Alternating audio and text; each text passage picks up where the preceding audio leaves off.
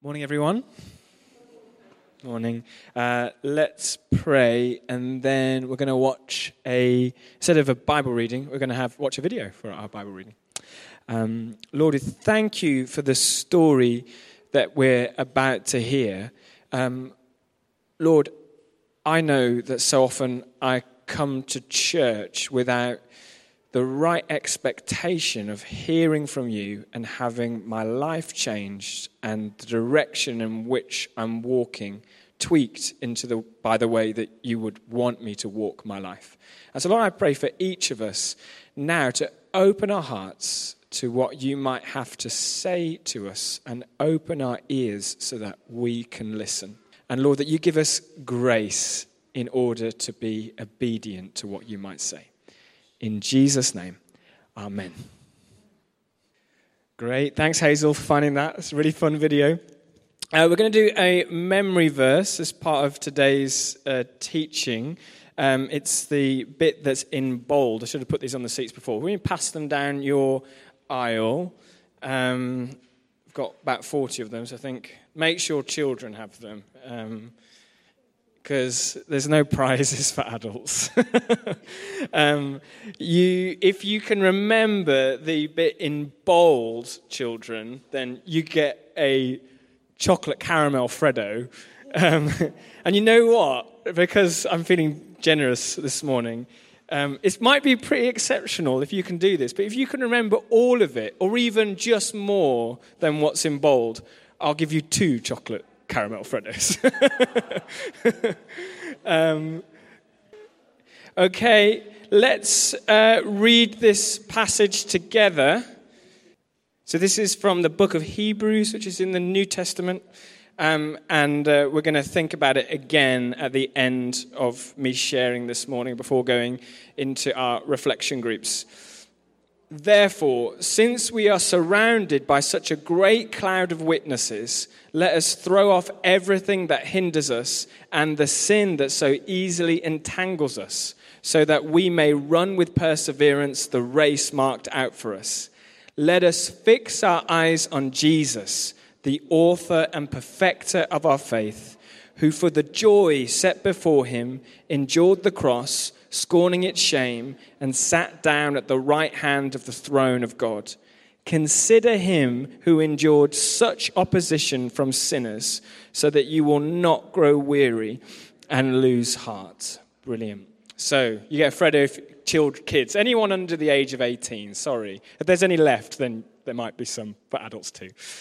Has anyone, uh, I've not watched enough of this as I would like to. I'd like to watch all of them. Hands up if you've watched The Chosen. That's uh, a TV series um, showing uh, the story of Jesus. Hands up if you've watched The Chosen online. You can get it through an app. It's really, really good. I've not seen all of it. But one of the things it does do is uh, when you read the Bible, especially the Gospels, um, there's loads of ways that you could put, interpret the Bible, and particularly whether Jesus is being stern or whether he's being has a smile on his face. That makes a massive difference as to how you read the Bible. And my uh, reflection on spending a lot of time in the Gospels is he's usually got a smile on his face or a smirk somewhere. That Jesus is more playful than sometimes we might understand uh, him. So there's two different big emotions going on. The disciples are taking things all very seriously because their life actually is in actual danger. Uh, but I think Jesus is being quite playful in this. And actually, we'll get on towards the end of this story where it's not just I think he is, I really hope he is. Um, otherwise, I'm just a bit worried if, he's, if he's being completely serious. So, uh, as we saw in that video, the disciples, they get into the boat, and Jesus, meanwhile, is praying. And Jesus uh, walks on water. Straight away, I think that's quite playful. Um, that Jesus, knowing that he has the power to do so, decides instead of getting in a boat, it's a, probably the most Bruce Almighty moment of the Gospels. That, and if you've seen the, if you know the bit with the fig tree, um, where Jesus curses a fig tree, that, that walking on water and the cursing of the fig tree are the most Bruce Almighty bits. If, if you've seen that, uh, he he doesn't he like pull the moon closer to, to, have a more romantic date, Bruce? Um, I haven't seen that film for a while.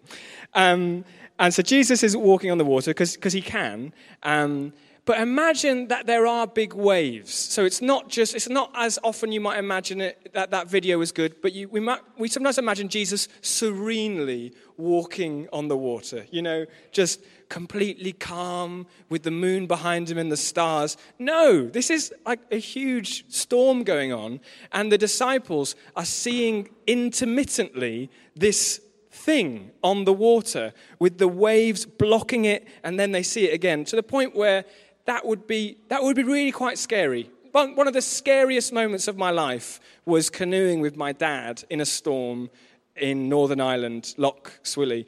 I, I didn't think I was going to make it.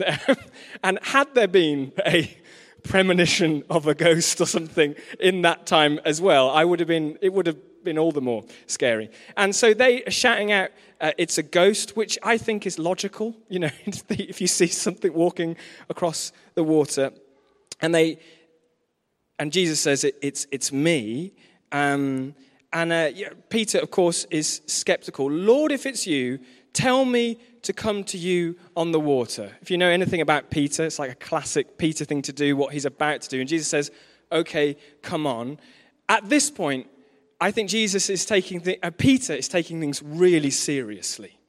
And I think this is not so serious for Jesus. Yeah, he's like, okay, come on then. And so Peter gets out of the boat and begins to walk on water. As we saw in that video, uh, his reaction would have been, oh, awesome. Um,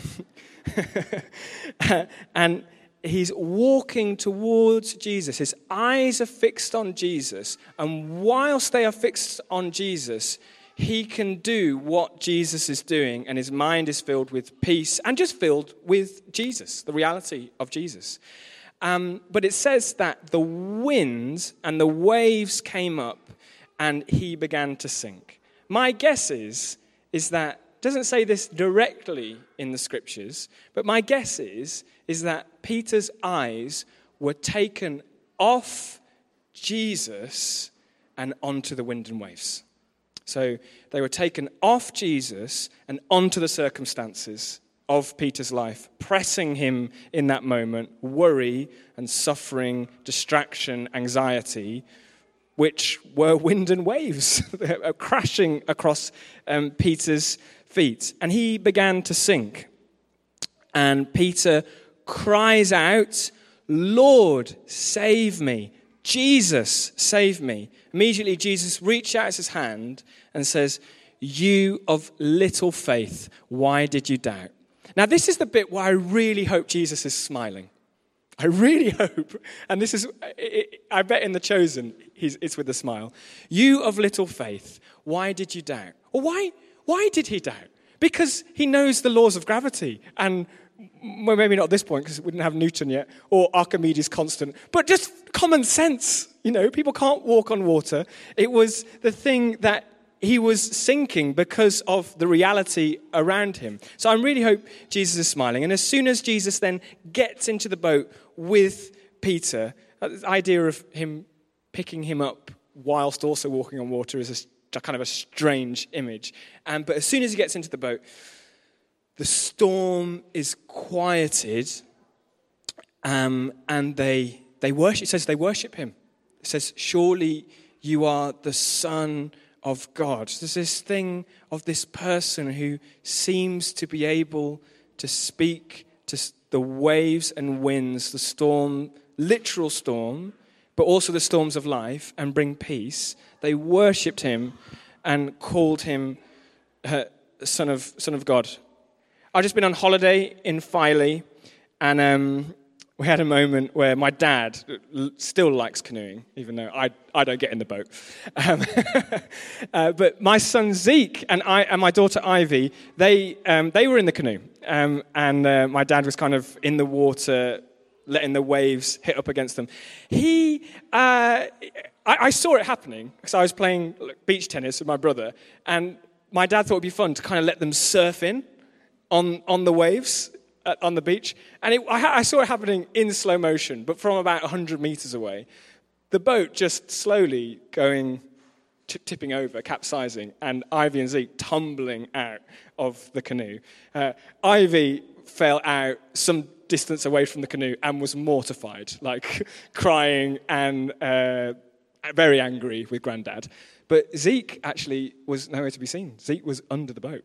Um, and uh, I ran I probably was there within, it wasn't 100 meters because I was there in 10 seconds and I'm not faster than Usain Bolt. I was there quick. I was talking to my mum on the phone yesterday. She was like, I can't believe how quickly you came. She's Irish. Uh, that's my terrible Irish accent. she actually sounds more Canadian. Um, and I like scooped Zeke up. And uh, he, was, he was quite distressed as well. Um, but actually was fine because he actually he, he felt safe. He felt safe because how quickly he was rescued. Um, and then he got actually he got back into the boat because he, he felt, felt safe enough. And the next morning he uh, opened my bedroom door, the place we were staying, earlier than I wished he would have. Um, and he, the first thing he says, more, more, I don't know why Zeke. Zeke's like kind of southern, I don't know why. Morning, Dad. Morning. I fell out Granddad's boat. Did you? Yeah, what was it like? And he went, that was his impression of nearly drowning and probably an inch of water.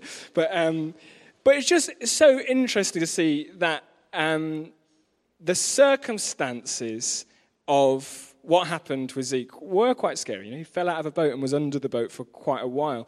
But because of who his eyes were fixed on and who was filling his mind, i.e., his granddad, I'm not sure about his granddad, but his dad would never let anything bad happen to him. Um, this story is really easy to use as a metaphor for. We, we know st- we had bad storms last year, didn't we? Um, it was like around March time, really bad storms. Loads of trees fell over. Loads of trees fell over in Heaton Woods. And yet, it's a really good metaphor for the storms of life. Um, Hands up if you know anything about the storms of life. I think we should be all of us, right? Storms of life. My life has been very, very stormy over the past year. Lots of circumstances, uh, reasons to distract me, uh, to make me anxious, um, things that really are a kind of suffering, um, where uh, it felt like waves and winds were battering against my life. And as I've experienced this, my experience with talking to other people is this is most people. Most people either currently or can remember a time in their life where it was really, really stormy. Things were really difficult. Um, and just like Peter, it is easy when these things happen to become distracted, to keep your eyes on the wind and waves, to keep your eyes on the circumstances of life. Um, and uh, I don't think that necessarily is a wrong thing. The wind and the waves were very real. It's not like Jesus shouted from the boat, Think positive thoughts, good vibes only. Jesus, uh, Peter, it's, it's more a, a, matter of mind over matter. Like he didn't berate him from the boat. Um, the wind and the waves were very real. And the things that you are going through are very real. And it's, you know, some preachers might tell you that you, you know, uh, say a prayer and click your heels together and all these things will go away. But uh, they won't. And yet, there is a reality, a savior of our souls, a friend, a helper, uh, a, a, savior, uh, Jesus that as we fix our eyes on Him, it doesn't necessarily change what is going on in your life. But this is when testimony comes in, when, when people's stories. I have found and have found talking with so many others that as they fix their eyes on Jesus, they could get through the storm. As they uh, fix their attention on Jesus, the things of this life grew strangely dim in the light of his glory and grace. He has the beauty and power of Jesus has this amazing strength, uh, ability in our lives to quieten the storms. uh, that, that we're going through. In the reflection zone that I'm leading um, there, where we'll ask some questions, we'll be thinking more about how do we fix our eyes on Jesus? How do we build habits and practices that help us do that? Um, but some of us are going back to school. My, my kids, uh, Ivy's going into year one. Um, and even as a nation, there's really big waves hitting us at the moment. Lots of circumstances that are quite scary, and clicking heels and saying a prayer doesn't make them go away. Inflation is quite scary. I was doing the maths on my energy bill, and I was, whoa, gosh. And that, that's, not, as in, that's not a storm just in my boat, that's all of our boat. It's that language of around in the pandemic. We're all in this together in a way. Um, in a way, we are uh, war in Europe, uh, instability, possible instability with China and Taiwan, and how that will disrupt global supply chains. If we think we've seen disruption in global supply chains now, it's nothing compared to if things go awry in the South China Sea. And though that's a big story, and yet each of us have little stories, uh, circumstances, waves, and winds that are buffeting our boat. So, um, I wonder, let's spend some time, maybe 30 seconds, just thinking, just, and maybe even asking the Lord, what, what are the things that are buffeting my boat at the moment? Um, so let's, let's, let's be quiet for a minute, and then uh, we're going to get into groups and we'll, we'll share, uh, if appropriate. What are the things that, the circumstances that are keeping your, finding yourself distracted for any reason? And this is, I mean, the reason I can share this, is it's not like, oh, and that's really bad that you're distracted. It's because this is me. like, I find myself distracted by the circumstances of life, away from Jesus. So let's, let's be quiet for a, a moment and think, and then we're going to get into groups and just, if you can share. It's really good for us as a church family, if you're new or you've been here for ages, that we can be somewhat real with each other uh, and share things from our lives. So let's get into groups of about four or five, and, and we'll share just for two minutes, um, and then we're going to wrap up with thinking about our memory verse, having some uh, tests, guys. Front row. bring your things to a close. Everyone will want to keep on sharing, and, and maybe carry on your conversations over tea and coffee after the service. I want to pray quickly, actually. Even I only heard the things that were shared in my group, but there will have been things shared all over the room. Uh, Lord, we acknowledge the wind and waves that buffet our lives, the circumstances that are very real.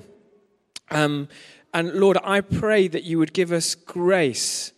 You would put other circumstances in our lives, friends, surprise encounters with you that help us to keep our eyes on you and above the circumstances of our lives. And Lord, help us to help each other. In Jesus' name. Amen. We'll just quickly do the memory verse because these guys, these guys were ready, ready to smash it. So uh, let's any children in your groups, if you can, if you, if you, without looking at it, can repeat it to an adult, then you can put your hand up, and you can, and then we're gonna, then we're gonna have a performance from the front row. Okay? Yeah, they can. They, we could, they could do it at the front. They're not shy. Okay, so. Hebrews 12, verse 1. Therefore, since we are surrounded by such a great cloud of witnesses, let us throw everything that hinders us and the sin that so easily entangles us, so that we may run with perseverance the race marked out for us. Let us fix our eyes on Jesus, the author and perfecter of our faith. Who, for the joy set before him, endures the cross, scorning his shame, sat down at the right hand of the throne of God. Consider him who endured such opposition from sinners. So that you will not grow weary and lose heart. Yeah! Well, we found the way forward for motivating people to read the Bible. We're going to have a big chocolate bill um, over the next few months. Anyway, thanks, Nathanael, for sharing. Thank you for your reality as well about the things that are going on in, in people's lives. Um, we're going to have a bit of a chance to spend a bit more time thinking about that. Um, at this point in the service, we sort of split into groups, and you've got a chance to choose a group which sort of uh, you find easier to engage with. So over here, Nathanael's going to have a bit of a sort of chat zone, uh, thinking about some questions. At the back, there'll be a bit more of a creative zone, and in the chapel is something you can do just by yourself, reflect more reflective. So we've got maybe about 15 minutes just to engage with what we've been thinking about this morning, and we'll call, I'll call us back together. Okay, thank you.